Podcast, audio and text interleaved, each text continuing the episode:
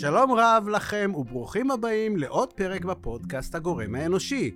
על חברה, על תרבות, על סביבה ועל מה שביניהם. שלום חגית. שלום ערן. מה נשמע? חגית, עברו ארבעה חודשים מאז הוקמה ממשלת נתניהו השישית. כן.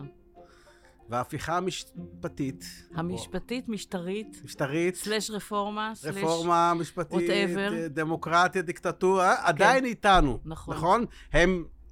זה, זה, זה רק עכשיו סוג של הקפאה, השעיה, כן, אבל פוז. הקפאה זה זמני. זמני, ואומרים, כמה אנחנו נתחיל את ההגדרה. זה, נכון? כן, ומתחיל עכשיו מושב הקיץ, מתחיל נכון. ממש עכשיו, נכון. ויהיו שם הצעות חוק שאנחנו לא אנחנו יודעים. לא יודעים מה... לא יודעים, מה- אבל אנחנו יודעים על חוק אחד שיהיה, נכון, וזה חוק ההסדרים, נכון? נכון. שם הוא כן, כן יקו- יקודם, אה, ואנחנו צריכים לדבר עליו, כי זה חוק שיהיה עליו, בעצם הוא ישפיע לנו על המון דברים, נכון? ולא רק שהוא ישפיע עלינו על המון דברים, גם רובנו לא יודעים בכלל מה מדובר. יודעים נכון. שיש דבר כזה, חוק ההסדרים, חוק אחד עם המון דברים, עם- נכון? ולא- ושאיכשהו זה קשור לתקציב.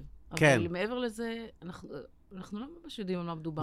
ומידת העניין בו עומדת ביחס אה, הפוך לחשיבות שלו. חשיבות שלו, בדיוק. זה, זה, זה פה אנחנו צריכים... אה, כן. לכן אנחנו רוצים לדבר על זה. בסדר גמור. ננסה לחבר את זה גם כן לסוגיות הסביבתיות שאיתן ב- אנחנו מדברים עליהן, וכמובן סוגיות חברתיות. חברתיות. כן. ונתחיל. נתחיל. כאן באולפן, ערן בן ימיני. וחגית גרובגלס. כדי להבין קצת יותר מול מה אנחנו מתמודדים ומה זה חוק ההסדרים, אנחנו מתקשרים לאביעד הומינר רוזנבלום, שהוא סמנכ"ל המרכז הרעיוני בקרן ברל כצנלסון. לאביעד יש ניסיון בנושא, כי בין השאר הוא עבד באגף ממשל וחברה במשרד ראש הממשלה, וכן עבד כיועץ לשר העבודה והרווחה. שלום אביעד. היי אביעד. שלום, שלום. אתה יכול תחילה להגיד לנו כמה מילים מה זה קרן ברל כצנלסון? ממש בשני משפטים. כן, הקרן זה בעצם מכון אה, מחקר ומדיניות שעושה פרויקטים גם של מחקר, של תוכן, של קידום מדיניות, וגם פרויקטים אה, של חינוך, יש לנו סטודנטים ומכינה קטן צבאית ועוד כל מיני פרויקטים חינוכיים, הכל ברוח אה, תנועת העבודה, קידום ערכים של אה, שלום, שוויון וצדק חברתי. טוב, יפה. אז מה זה בעצם חוק ההסדרים ומי המציא אותו? זהו, אז חוק ההסדרים זה בעצם חוק שנמצא איתנו כבר משנת אה, 85, מתוכנית העיצוב שהייתה שבעצם שינתה בלילה אחד דרמטי את כל כלכלת ישראל בעקבות המשבר הכלכלי, משבר האינפלציה המשמעותי שהיה אז. אה, זה בעצם החוק הכי, הכי משמעותי בישראל ביחד עם, ה, עם התקציב. אה, בשביל להבין מה זה חוק ההסדרים צריך להגיד מילה גם על תקציב המדינה, בעצם תקציב המדינה זה חוק שעובר כל שנה או כל שנתיים, תלוי מה, מה הממשלה מחליטה. ובעצם בו נקבע סדר העדיפויות של הממשלה, התחומים שלהם, היא חושבת, קודם כל כמה כסף באופן כללי היא רוצה להוציא ולהשקיע באזרחים, ומעבר לזה, איך היא מחלקת את הכסף הזה, כמה כסף הולך לכל תחום. אז זה בעצם הדבר הכי משמעותי, זה מכווין את פעילות הממשלה, זה הדבר הכי משמעותי שהכנסת עושה, זה בעצם הדרמה הכי גדולה ובאמת המוכוונות הכי גדולה של הממשלה והכנסת. משנת 85 נלווה לתקציב הזה עוד אה, חוק שנקרא חוק ההסדרים, ובו בעצם משרד האוצר מכניס ומעביר אה, כל מיני רפורמות שהוא חושב אה, שהן נחוצות, מעביר אותן בבת אחת. אה, באופן עקרוני, חוקים רגילים אה, עוברים בכנסת או בתור יוזמה של חברי כנסת אה, פרטיים, מהאופוזיציה או מהקואליציה, או בתור יוזמה של הממשלה. שבדרך כלל, אם זה חוק שעוסק לדוגמה בתחבורה, אז הוא מגיע ממשרד התחבורה, כל משרד, כל משרד עוסק בתחומו. לעומת זאת, חוק ההסדרים זה בעצם חוק שמשרד האוצר מוביל וכותב, והוא לא עוסק רק בנושאים שקשורים ממש באופן ישיר וברור לתחומי הפעילות של המשרד, אלא לתחומי הפעילות של כל, גם של כל המשרדים השונים, וכן צריך להיות לזה איזה שהם היבטים תקציביים, אבל תכלס הוא פולש לפעילות כל שאר המשרדים. כשהמשרדים האחרים לא תמיד מסכימים לזה, הרבה פעמים זה בהתנגדות שלהם, וכשלמשרד האוצר יש שוט מאוד מאוד חזק, כי בעצם הוא מצמיד את חוק ההסדרים לחוק התקציב, הוא מעביר אותם רק ביחד, וגם כל חברי הממשלה וחברי הקואליציה מחויבים לתמוך בהם מהמשמעת הקואליציונית, ואם זה לא יעבור, בעצם הכנסת תתפזר. אז בעצם זה נותן שוט וכוח מאוד מאוד חזקים למשרד האוצר להעביר את כל הרפורמות שהוא רוצה בבת אחת בחוק אחד. אה, וצריך להגיד שגם החוק הזה לא נדון כרגיל בוועדות הכנסת, בדרך כלל חוקים, בטח חוקים משמעותיים, נידונים חודשים ארוכים בוועדות הכנסת, יש עליהם ככה פיקוח פרלמנטרי משמעותי. החוק הזה מובא, לדוגמה, פעם יש עשרות חוקים בחוק ההסדרים, זה לדעתי חוק ההסדרים הכי רחב שהיה אי פעם, יש בו מאות עמודים, זה מובא בבת אחת הכנסת, זה, אה, זה עלה לפני חודש או משהו, הכנסת עכשיו בפגרה, הקדמת את דיונים בפגרה, אבל המושב של הכנסת נפתח בשבוע הבא, וכבר ב-25 במאי החוק הזה צריך לעבור ביחד עם התקציב באופן סופי, אז כמעט אין לזה דיונים, דיונים מאוד מהירים, הרבה פעמים לא, לא מספיק רציניים, ופשוט הכל יעבור בסוף. כי, כי החשש הוא שאם זה לא יעבור, אז הממשלה תיפול בעצם. אם התקציב כן, יחד עם חוק ההסדרים לא עוברים, הממשלה נופלת. הרעיון המקורי היה בעצם שהתפיסה של תוכנית האיסור הייתה שהממשלה בעצם מתפרעת בהוצאות שלה ובכל מיני החלטות תקציביות שהיא עושה ואין מספיק אה, סדר ומשמעת ולפי התפיסה הייתה חלק מהגורם לאינפלציה ולכן נתנו כוח מאוד מאוד חזק למשרד האוצר בעצם לשלוט בכל הפעילות של הממשלה ובחוק ההסדרים הוא יכול ככה, יכלו ככה להעביר רפורמות משמעותיות למרות שיש התנגדות ממשרדים אחרים. והרבה פעמים נגיד מה שעובר בחוק ההסדרים זה עוד דברים שקשורים להפרטות, עוד דברים שקשורים אה, לשינוי של, לביטול של רגולציות, הרבה פעמים שינויים שתכלס משרדי הממשלה לא רוצים לעשות אותם, והרבה פעמים גם הציבור לא, לא אוהב אותם, אבל הם ככה, זה, בחוק ההסדרים משרד האוצר מצליח לדחוף אותם פנימה ו, ולהעביר אותם, אז זה ככה הייתה המטרה המקורית וזה מה שקורה הרבה פעמים. מה שקורה בשנים האחרונות, שבגלל, אחרי שהייתה הרבה ביקורת על חוק ההסדרים, גם של הציבור אה, שלא אוהב את זה שבעצם מעבירים חוקים בדיון רציני, גם של חברי הכנסת, אפילו מתוך הקואליציה, שהרגישו שמזלזלים בהם ולא נתנו להם לדון כמו שצריך בחוקים, נניח ריבלין, כשהוא היה יו"ר הכנסת מאוד לא אהב חוק ההסדרים, וגם של בתי המשפט, ולכן הייתה מגמה ככה בעשור האחרון, שבעצם צמצום של חוק ההסדרים. אבל מה שקרה ממש בשנים האחרונות, שבגלל כל האי-יציבות הפוליטית, שזה שהממשלות קמות ונופלות בכל מיני בחירות, שדווקא חוק ההסדרים מאוד מאוד תפח, כי הממשלה לא מצליחה להעביר כמעט כלום, כי פשוט אין לה זמן לזה. אז חוק ההסדרים תפח, והכניסו אליו המון המון המון המון דברים, ונשארנו עם חוק מנופח מאוד. כאשר מסתכלים על חוק ההסדרים, מעבר לזה שכמובן רואים אה, ערימה של חוקים ש... כמות גדולה שאתה גם לא מבין מה הקשר ביניהם, זה כאילו מכל וכול ערב רב של הצעות חוק.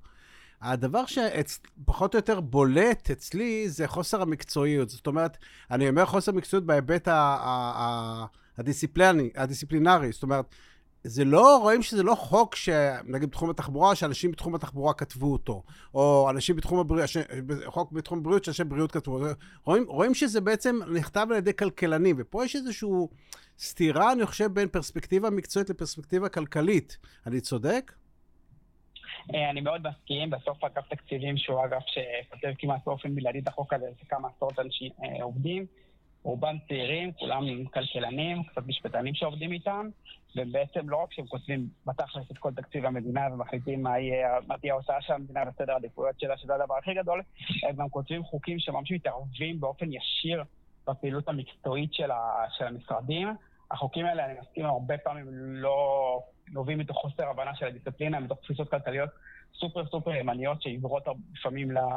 למציאות. אגב, הם הרבה לא מקצועיים אפילו ברמה שהם כתובים, יש להם כל מיני שגיאות, דברים לא הגיוניים, וכאילו, הוא מרושל קצת. תחשבו, בסוף זה בעצם אגף אחד אותם כמה עשרות אנשים שכותבים גם את תקציב המדינה, שזו חתיכת עבודה מטורפת וענקית שהם עושים, וגם את חוק ההסדרים הזה על מאות העמודים שלו, זה נוגע בכל הנושאים של הממשלה, מאנרגיה לתחבורה, להגנת סביבה, לתכנון, למה שאתם לא רוצים, באמת כל נושא, כל נושא אפשרי. הם לא יכולים להבין בהכל, כי הם בני אדם כמה חכמים ומוכשרים שהם לא יהיו, וככה גם החוקים האלה נראים, זה באמת אה, בעיה מאוד מאוד קשה. תראה, מעבר לזה שזה באמת, אני חושב שכמה מהחוקים, אני מסתכל על זה באמת, זה שכונה, אני אומר לך, באמת זה שכונה. אה, אה, זה לא, אני חושב שזה אפילו מכוון, סליחה שאני נשמע כזה קונספירטיבי, אבל זה לא קונספירטיבי, כי אני חושב ש... בכלל היום כתפיסה חברתית, ולא רק אגף התקציבים, אלא כתפיסה חברתית, יש העדפה של שיקולים כלכליים על שיקולים מקצועיים, בכל מיני תחומים. אה, זה לגמרי נכון. אה, זה, זה נכון, אני חושב שאנשים במשרד האוצר ואגף תקציבים, רובם, אני מאמין, הם אנשים בסך הכל רציניים, שהם מבחינתם פועלים לטובת המדינה, אבל תפיסת העבודה שלהם, האתוס של אגף תקציבים, זה שהם ככה הילד עם האצבע על הספר, שהם המטרה שלהם באמת זה לצמצם את ההוצאות של המדינה כמה שיותר, לצמצם את משרדי הממשלה שמבחינתם רק רוצים לגדול ולהוציא יותר תקציבים, את המשרדים שרוצים כמה שיותר לעשות רגולציה, והם ככה שומרי הסף שנועדו למנוע את זה. עכשיו, התפיסה הזאת בעיניי מאוד מאוד בעייתית כשלעצמה, אבל מילא זו תפיסה שלהם, והיה משרדים אחרים שמאזנים אותם, אבל כשהם שולטים באופן מוחלט, גם בתקציב המדינה וגם בחוק ההסדרים, בעצם מתערבים באופן ישיר פעילות המשרדים, אז, אז אין שום איזון גם בתפיסה הזאת, וכשזו התפיסה שבאה לידי ביטוי בחוק הכי משמעותי שהממשלה מעבירה, שבעצם מתערב בכל משרדי הממשלה, אז באמת מה שנוצר זה בסוף מציאות מאוד מאוד בעייתית. תגיד, ומה היחס שלהם לנושאים סביבתיים? אז באופן כללי בממשלה בישראל אפשר להגיד במשרד האוצר יש חשדנות מאוד גדולה לנושאים סביבתיים. ולא שרוב האנשים שם, אני לא חושב שהם איזה נושאים אקלים או משהו כזה, או לא מבינים, או מרגישים שיש לזה חשיבות, אבל מבחינתם העיסוק בזה הוא לוקסוס. זאת אומרת, מבחינתם ישראל היא מדינה אה, קטנה ומסתגרת שצריכה להתמודד עם הרבה מאוד איומים בחוץ ובפנים, ואין לה. ובכל מקרה הם תופסים את זה שאין לה השפעה מאוד גדולה על... על משבר האקלים, לכן כאילו זה, זה, זה עיסוק שארה"ב או האיחוד האירופי התעסקו בזה, אנחנו צריכים להתעסק בכלכלה שלנו ובאתגרים שיש לנו, והדברים האלה רק מסיחים את אה, דעתנו מהדברים החשובים באמת, הם מפריעים לתכנון אה, מספיק דירות, הם מפריעים לפיתוח שוק האנרגיה ולניצול של רווחי הגז, והם נכנסים להם בעיקר כגורמים שמפריעים ומסרבלים ומסלדלים את הפעילות של הנחוצה כדי להציג את התועלת הכלכלית. אנשי הסביבה מבלבלים להם את המוח, בקיצור. כן, זה הרבה פעמים. בקיצור. הבנתי. טוב, תודה. אביעד, היה מעניין וחשוב. תודה רבה, אביעד. תודה לכם. להתראות. ביי. להתראות. העניין הוא שזה לא, לא עניין של האם אתה בן אדם רציני או לא רציני, כן? אה, אה, אה, שאלה אם אתה מבין שאתה מבין בתחום מסוים ואתה לא מבין בתחומים אחרים. נכון מאוד. אבל אני חושבת שחלק ממקצועיות זה לדעת באיזה תחום אתה מומחה, כן. ובאיזה תחום אתה פחות מומחה. תראי, יש לי קרוב משפחה, הוא באמת רופא מוכשר, אני לא אומר שלא, כן, הוא בטוח שהוא מבין בכל דבר. הוא תמיד עושה את התיקונים אצלו בבית, עצור איך, איך הסלייד שלו עובדת, כן? הוא, הוא בטוח שיכול לסדר את האוטו שלו, וכל פעם מסתבר... בסדר, אז הוא, זה לא אומר שהוא לא רציני, אבל הוא פשוט, הוא לא מטפל, לת... ב, הוא לא יכול לטפל באסלה. צריך... ואני אומר לו כמה פעמים, תזמיני אינסטלטור, צר... תזמיני מישהו. צריך אדם ובטח קבוצה של אנשים צריכה להכיר במגבלות שלהם. כן. וברגע שאתה מכיר במגבלות שלך, אז כבר הכל נהיה הרבה יותר פשוט. הוא חושב שהוא יותר חכם מהאינסטלטור. אמרתי לו, כן, אבל בביוב האינסטלטור יותר חכם ממך, זה לא ש... נכון. בכלל. אותו דבר על אנשי הפקידות הזאת, הם, יש להם איזו יוהרה, איזה נכון. ביטחון, שהם באמת מבינים בתחבורה. ואתה מסתכל על ההצהרות, שאתה תופס את הראש, אתה אומר, אני לא מבין, כל העשרות שנות לימוד שכל האנשים האלה לא שווים כלום, נכון. כי אותם חבר'ה כלכלנים מבינים גם בתחבורה, אותו דבר בחינוך, אותו דבר בבריאות, אותו דבר... ואותו דבר בסביבה גם. כן, וגם בסביבה, פשוט... ודברים שקשורים בח... בנושאים חברתיים. אז... להם... אה, כי, כי אתה מסתכל על הכל דרך הפריזמה הכלכלית, הדברים מתעוותים. נכון. שאר הדברים מתעוותים. אז חגית, אם אנחנו רואים באמת שבמקום החלטות מקצועיות, מתקבלות החלטות על סמך שיקולים כלכליים, ואנשי משרד האוצר והאינטרסים הכלכליים הם בראש פירמידה, כן? שמקבלי כן. החלטות, ורק אחרי זה שיקולים מקצועיים כאלה ואחרים למטה, אם בכלל, כן? כן. אז uh, באמת הנושא של הצמיחה הכלכלית, היא, הקדושה הזאת יותר חשובה מהאינטרס הציבורי. ובטח מהאינטרס הסביבתי. כן. אה, כדאי לדבר עם עורך דין חיה ארז, שהיא בעצם היועצת ה, ה, בתחום הסביבה, וכן היועצת המשפטית של ארגון צלול. שלום כן. חיה. שלום חיה. שלום וברכה. חיה, אפשר, אפשר לשאול את השאלה הקצת אה, מוזרה, מה דעתך על חוק ההסדרים החדש? חוק ההסדרים מקבל אה, נראות אה, מאוד צנועה כן. בתקשורת. למרות החשיבות המאוד מאוד גדולה שלו, ואני רק... אני אנסה לקשר את זה לתמונה הגדולה, אנחנו דיברנו כבר בעבר על הנושא של, של ההפיכה המשטרית. נכון. ושני הנושאים האלה קשורים ב, בקשר הדוק למעשה. הדבר החשוב בכל הסיפור זה שזה בעצם שני חלקים של אותו דבר. זאת אומרת, הניסיון להעביר את כל החוקים ש... יפגעו בעצמאות של מערכת המשפט, לדעתי זה רק חלק מהתמונה הכללית של ההפיכה המשטרית. בעצם ההפיכה המשטרית מנסה לבוא ולפגוע באמצעות הרבה מאוד חוקים שמנסים להעביר אותם בצורה מאוד מהירה. אה, חלקם נבלמו, חלקם אה, ממשיכים להתקדם, אה, בכל שומרי הסף, שיכולים בצורה כזאת או אחרת להוות בלמים ואיזונים לשלטון המרכזי, לממשלה. אנחנו מדברים גם על uh, צמצום סמכויות של רשויות מקומיות, למשל? אחד הנושאים uh, זה פגיעה בהרבה מאוד היבטים בסמכויות של השלטון, uh, של השלטון המקומי. Uh, אני חושבת שהכי טוב זה לתת uh, דוגמאות. הם כן. מנסים לפגוע בסמכויות שלהם, למשל, בתחום של תכנון ובנייה, ובסמכויות שלהם בתחום של רישוי עסקים. שזה שני תחומים שיש להם כמובן השפעה מאוד מאוד גדולה על, ה, על הנושאים הסביבתיים, אם זה דרך פגיעה בשטחים פתוחים, אם זה דרך איכות החיים ופגיעה בבריאות שלנו, כמו, כמו בנושא של מפגעי רעש וכולי. ואחת הדוגמאות המובהקות לסיפור הזה, אני חושבת, זה, זה הנושא של רישוי עסקים. עכשיו, על מה אני מתכוונת בעצם? Uh, היום כל עסק, בין אם זה מסעדה או חנות, או בין אם זה מפעל מזהם כמו תחנת כוח או מכלי הנפט של, של קצ"א, חייב לקבל מהרשות המקומית רישיון עסק. אז היא יכולה לעצמו תנאים ברישיון עסק ו- וכולי, ולדאוג שהמפגעים לא יעברו סף מסוים, יהיו יותר סבירים, וברור שהרשות המקומית היא גם זאת שמכירה הכי טוב את התנאים ואת הבעיות, ולכן יש לה יתרון גדול בסיפור הזה. בלכתוב את ההגבלות. נכון, כן, mm-hmm. זה התנאים ברישיון עסק, זה בעצם המגבלות שיהיו על אה, בעל הרישיון. כן. שכמובן גם משרדי ממשלה מעורבים, למשל המשרד להגנת הסביבה הוא זה שנותן תנאים סביבתיים, אבל עדיין לרשות המקומית יש הרבה מאוד כוח בסיפור הזה, למעשה זה אחד הכלים הכי חזקים שיש אה, לרשות המקומית. ו- ומה מנסים לעשות כרגע במסגרת אה, חוק ההסדרים?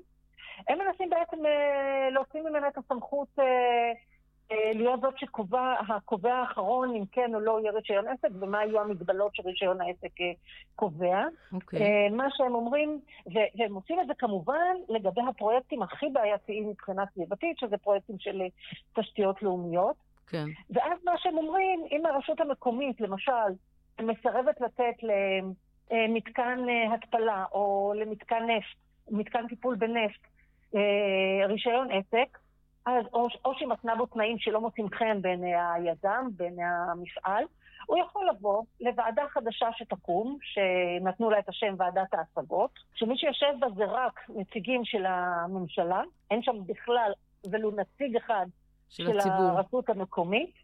אה, הרשות המקומית יכולה להציג בפני הוועדה הזאת, אבל אין לה שם שום נציג.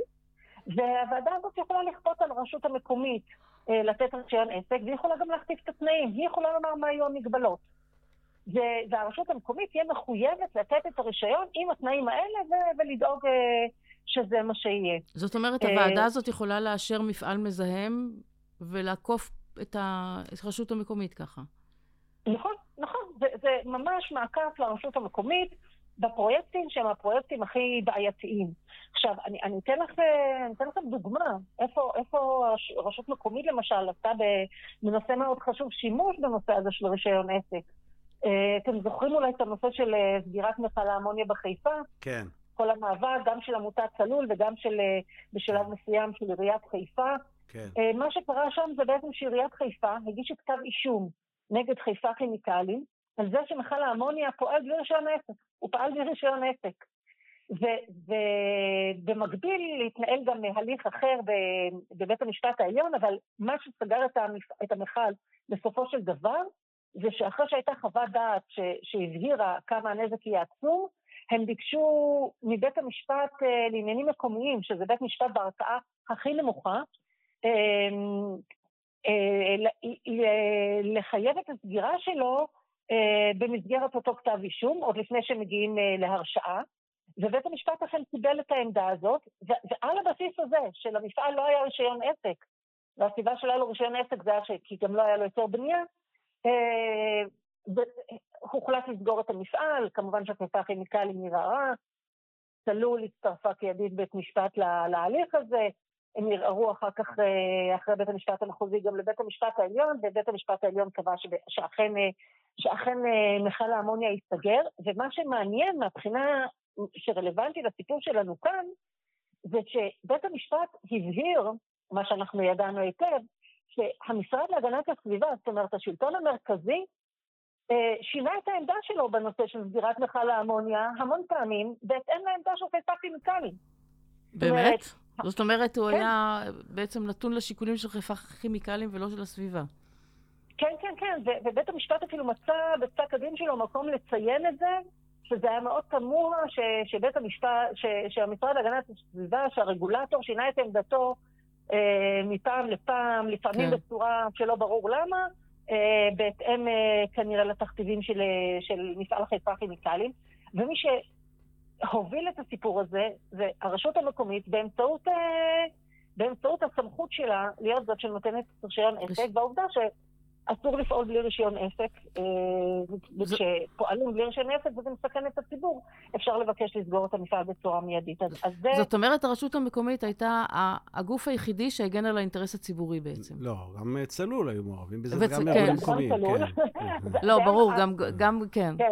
לא, צלול נאבקה על זה עוד הרבה מאוד לפני כן. שעיריית חיפה כן. התחילה, אה, היא נכנסה הצטרפה עמוק יותר למאבק, מאוחר. אבל בהחלט מי ש... ה- הכוח שהניע את זה באמצעות כתב האישום שלו, הוא גם כבר פעולה. ב-2011, כמה שנים כן. לפני כתב האישום שהוא הגיש, ש- כמה שנים כבר לפני כן, ב-2011, הסגירה הייתה ב-2018, אז עיריית חיפה באמצעות הכלי של רישיון עסק.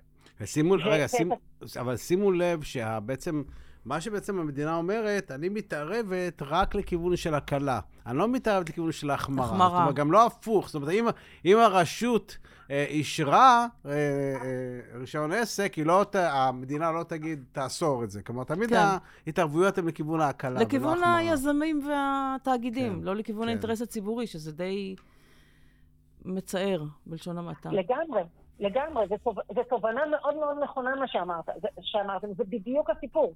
ו- וזה מוביל אותי לנקודה הבאה שרציתי באמת לציין בהקשר הזה, שיש כאן משהו שדבר דומה מאוד נעשה גם בהונגריה, שחלק מההשקעה המשטרית זה לתת כוח לטייקונים, כן. לבעלי הון, ש...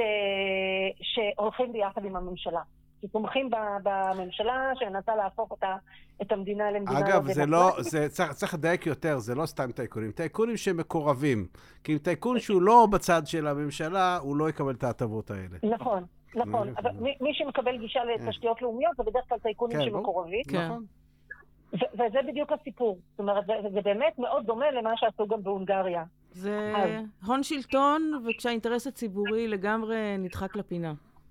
נכון, לגמרי. אז, אז יש שם בתוך חוק ההסדרים המון דברים כאלה שהם הטיה לכיוון, אה, רק לכיוון הקלות לבעלי האינטרס אה, ש, של הפיתוח, אה, של מי שמפתח את התשתיות הלאומיות. אחד הדברים שבעיניי הוא, הוא, הוא, הוא בעייתי בצורה לא רגילה זה למשל הנושא של מפגעי רעש. אה, ושוב, אנחנו נכנסים לסיפור של הרשויות המקומיות בסיפור הזה.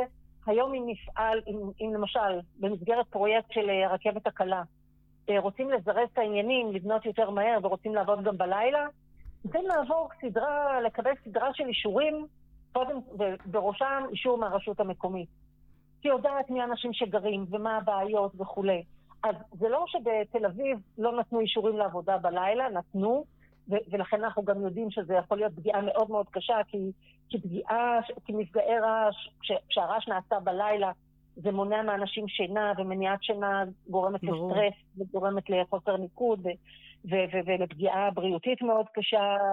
ומה שהחוק החדש מציע, חוק ההסדרים מציע, אה, שוב, בשם המהירות והיעילות, זה שקודם כל לפרוץ את הסף שמותר היום, אה, סף הרעש שמותר, שמותר היום לפי התקנות, יהיה גבוה ב-20 דציבלים, זה כשעובדים במש... במהלך היום, אבל מה שיותר חמור, זה שהוא מאפשר לעב... ל- לעבוד גם בלילה, כלומר לעבוד 24-7, כן.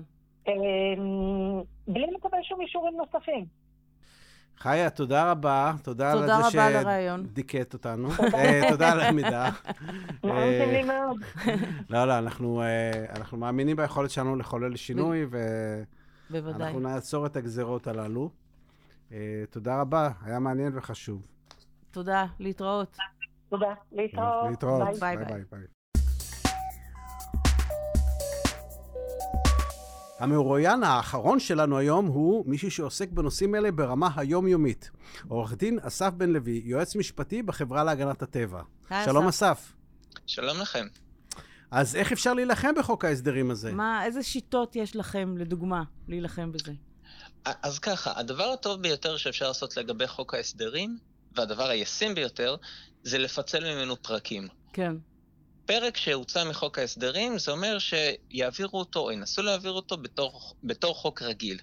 ואז הוא יעבור הליכי חקיקה רגילים, לא יהיה את החרב מעל הצוואר, שאם לא מאשרים את חוק ההסדרים אז התקציב לא עובר, ואז הכנסת נופלת, כן. וכולנו יכולים קצת לנשום ולהתייחס לחוק הזה כמו שמתייחסים לכל חוק רגיל. ואפשר גם אה, חשוב... להתייעץ קצת עם אנשי מקצוע, גם. כמובן. להתייעץ עם אנשי מקצוע, לטייב את החוק, להביא אותו הלוך חזור, לעשות כל דבר שבעצם חוק ההסדרים לא רוצה לעשות, ולכן הוא מגיע כמקשה אחת כן. אה, כל כך אה, בומבסטית. אז הדבר החשוב ביותר זה לנסות להוציא משם פרקים. אז כן. אם יש לנו פרק שמאוד בעייתי מבחינה סביבתית, אנחנו נפעיל כל אה, אה, אמצעי של שכנוע ופנייה לחבר כנסת ולכל אה, גורם מקצועי שיכול להצטרף אלינו אה, בהתייחסות, אה, בהתייחסות שאנחנו נגיש לחוק ההסדרים, בבקשה שאותו פרק יוצא מחוק ההסדרים ויבוא לדיון אה, בנפרד.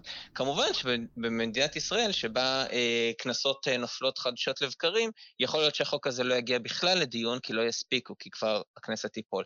אבל בכל מקרה, גם אם אה, הוא כן יגיע, אז הוא לא יהיה אה, בגדר חוק ההסדרים. כן. אז זה הדבר הטוב ביותר שאפשר לעשות. Mm-hmm, אבל... הדבר השני, okay. אוקיי. הדבר השני, אה, זה לשבת בוועדות. למשל, היום ישבתי בוועדת הפנים אה, בפרק התכנון והבנייה של חוק ההסדרים, לבקש רשות דיבור, להעלות את ההסתייגויות שלנו, לנסות לשכנע, לדבר עם היועץ המשפטי של uh, הוועדה, לנסות uh, לשכנע את יושב ראש הוועדה, לדבר, שוב, הנושא הפ, הפוליטי והממשלתי כרוך בהרבה מגעים ישירים עם מקבלי ההחלטות, ופשוט לנסות להסביר להם למה ההחלטה היא בעייתית מבחינה סביבתית ואיך אפשר לטייב אותה, ככה שגם הם ישיגו את מה שהם רוצים, שבדרך כלל זה יעילות ובנייה של מסה של יחידות דיור, או אה, ודאות ליזמים, או כל אה, דבר אחר שחשוב להם. מצד שני, לא לפגוע בבריאות הציבור ובסביבה. זו דרך שהיא קצת יותר קשה, כי אתה נמצא בדיון עם הרבה שחקנים נוספים, שבדרך כלל יש להם כוח הרבה יותר חזק, אבל זה כן משהו שהוא אפשרי. אני חושב שיש בהחלט מקום לאסטרטגיה שכזאת, אבל הבעיה שלי, שזה חוק עם היקף מאוד מאוד גדול, עם המון המון הצעות, ואיך אתה מתחיל לעשות את זה אחד, אחד, אחד, אחד. אז אה, זה באמת עבודת נמלים, וחוק הסדרים, כל כנסת הולך ומתארך. אם בכנסת הקודמת היה לנו כ-550 עמודים של חוק הסדרים, עכשיו אנחנו עובדים על 617, אם אני לא טועה. וכן, צריך לעבור ולקרוא, ולקרוא בעיון, ולנסות להבין מה בדיוק המשמעות, כי סעיף קטן ותמים שאומר, בחוק כך וכך ישונה מספר 2 למספר 3, פתאום אתה מגלה שה-2 הזה יכול להתייחס למיליוני שקלים, או ה-2 הזה יכול להתייחס ל- ל- אה, בכפולות של אלף, למספר יחידות דיור או כל דבר אחר. כן.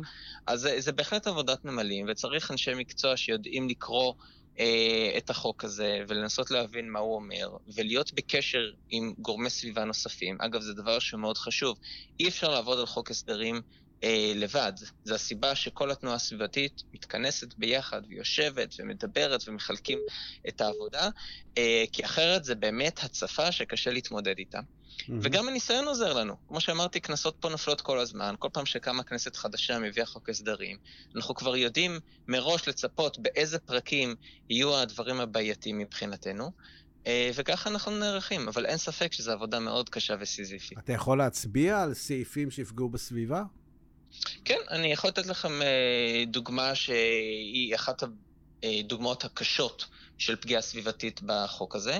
אה, החרגה מגדר אה, של חוק אוויר נקי של אה, מפעלים שמייצרים חשמל, אם זה דרוש לשם הבטחת אספקת החשמל. לפחות ככה זה מוגדר בחוק. המשמעות המעשית היא שהפליטות המקסימליות שמותר לפי חוק אוויר נקי ייפרצו ובלבד שאפשר יהיה לתרץ את זה, או לא לתרץ, זה יכול להיות גם אה, אירוע אמיתי, שתהיה איזושהי בעיה ברציפות אספקת החשמל. עכשיו, לא נעשה כאן ניסיון אה, לפתור את הבעיה בדרכים אחרות. בסך הכל במדינת ישראל החשמל לא נופל לנו לעיתים קרובות, אנחנו מדינה שיחסית מסודרת מהבחינה הזאת, והאינטרס הברור של אה, תחנות הכוח הוא שלא יטילו עליהם מגבלות כדי שהם יוכלו לפלוט יותר מזהמים בשביל אה, פעולה שהיא יותר אה, רציפה ויותר משמעותית. זה חוק שאם הוא יעבור, הוא יפגע לא רק בסביבה, אלא בבריאות התושבים שחיים באזור של תחנות הכוח. מדובר פה בסיכון אמיתי לחיי אדם. הוא כאילו מספק ש... תירוץ לחברה, לחברה בעצם למפעלים שמספקים חשמל. זה, זה לא בהכרח תירוץ. יכולה להיות באמת בעיה, אבל הרבה פעמים כשיש בעיה, הדרך הקלה ביותר להתמודד איתה זה באמצעות הפחתת רגולציה סביבתית. כן. כי הנושא הסביבתי הוא נושא שהוא יחסית איך נגיד, הוא, הוא נחשב כזניח בעיני בעלי תפקידים מסוימים. Mm-hmm. לא היו פותרים בעיה אה, כלכלית, למשל, באמצעות פגיעה במערכת אה, אחרת שיש לה חשיבות, חשיבות לאומית כלכלית, בראייה. כן. לדוגמה, לא היו, לא היו אה, אה, מחוקקים משהו שיגביל את משרד הביטחון לשם אה, רציפות אספקת החשמל. אבל הפגיעה בסביבה נחשבת כפגיעה שהיא יותר מינורית, למרבה הצער, ולכן הולכים בדרך הקלה הזאת. מה שאנחנו אומרים זה לא להוכיח להם ש... הטענה שלהם היא שגויה, אלא להראות להם שיש דרכים אחרות שלא פוגעות בסביבה ועדיין משיגות את אותה מטרה. אתה עשית לי... אנחנו... רגע, סליחה, עשית לי חשק לעוד דוגמה. אתה יכול לתת לי עוד דוגמה לפגיעה סביבתית? כן, אתן לך דוגמה אחרת מתחום התכנון והבנייה. אה, יש ועדה לשמירה על הסביבה החופית, הוולחו"ף, כמו שהיא נקראת בקיצור, והיא עוסקת בכל תוכנית שעלולה לפגוע בסביבה החופית או שנמצאת בסביבה הזו. אנחנו כולנו יודעים עד כמה חופי הים יקרים לתושבי המדינה. לכל תושב יש בערך סנטימטר חוף, אם אתה מחלק את אה, אורך החופים במספר התושבים. אה, ומה שחוק ההסדרים מציע, זה שאם יש תוכנית שהיא תשתית לאומית, זה יכול להיות למשל נמל, אז המועצה הארצית לתכנון ובנייה תוכל לקבל החלטה בתוכנית הזאת מבלי להיוועץ בוולחו"ף. זה mm. נראה כמו משהו פרוצדורלי, משהו שאדם מהיישוב לא כל כך הבין מה החשיבות שלו, אבל יש פה חשיבות עצומה. כי אתה לוקח את הוועדה היחידה שיש לה הבנה ומומחיות בתחום הסביבה החופית והשמירה עליו, ואתה בעצם מנטרל אותה, אתה מוציא אותה מהמשחק דווקא בתוכנית לתשתית לאומית, שזו תוכנית שהיא מאוד משמעותית, לא מדובר פה בהקמה של קיוסק על שפת הים, מדובר בתוכנית שמוגדרת כתשתית לאומית, כמו, כמו שאמרתי, נמל או תחנת כוח. אז זה גם כן מקום שבו באמצעות איזשהו סעיף בחוק ההסדרים שמתחבא בין אלפי סעיפים אחרים, תהיה פגיעה מאוד קשה אה, בטבע שלנו. זה עוד בעיה עם, ה... עם החוק ההסדרים, זה השקיפות שלו, חוסר השקיפות שלו. נכון, יש פה חוסר נכון. שקיפות מוחלט. כשאת מקבלת חומר כזה של כל כך הרבה עמודים, עם עשרות פרקים ואלפי סעיפים ותיקוני חוק, והסעיפים מנוסחים בצורה עמומה, שרק עורכי דין שבאמת עוקבים אחרי כל uh, סעיף מצליחים להבין מה מתקשר למה, זה חוסר שקיפות מוחלט, ולמעשה זה המטרה בחוק ההסדרים, כן. להעביר כמה שיותר uh, uh, חקיקה בכמה שפחות uh, שקיפות ציבורית, למרבה הצער. זה מנגנון, אגב, שחשוב לי לומר, לא uh, נמצא באשמת הכנסת הנוכחית. כל כנסת, כמו שאמרתי, מביאה חוק הסדרים משלה, וזו רעה חולה שצריך לטפל בה בצורה שורשית. היא לא קשורה לשום מחנה פוליטי, כי כל הפוליטיקאים התאהבו במנגנון הבעייתי הזה. תודה רבה. להתראות. להתראות, תודה. תודה רבה, אסף.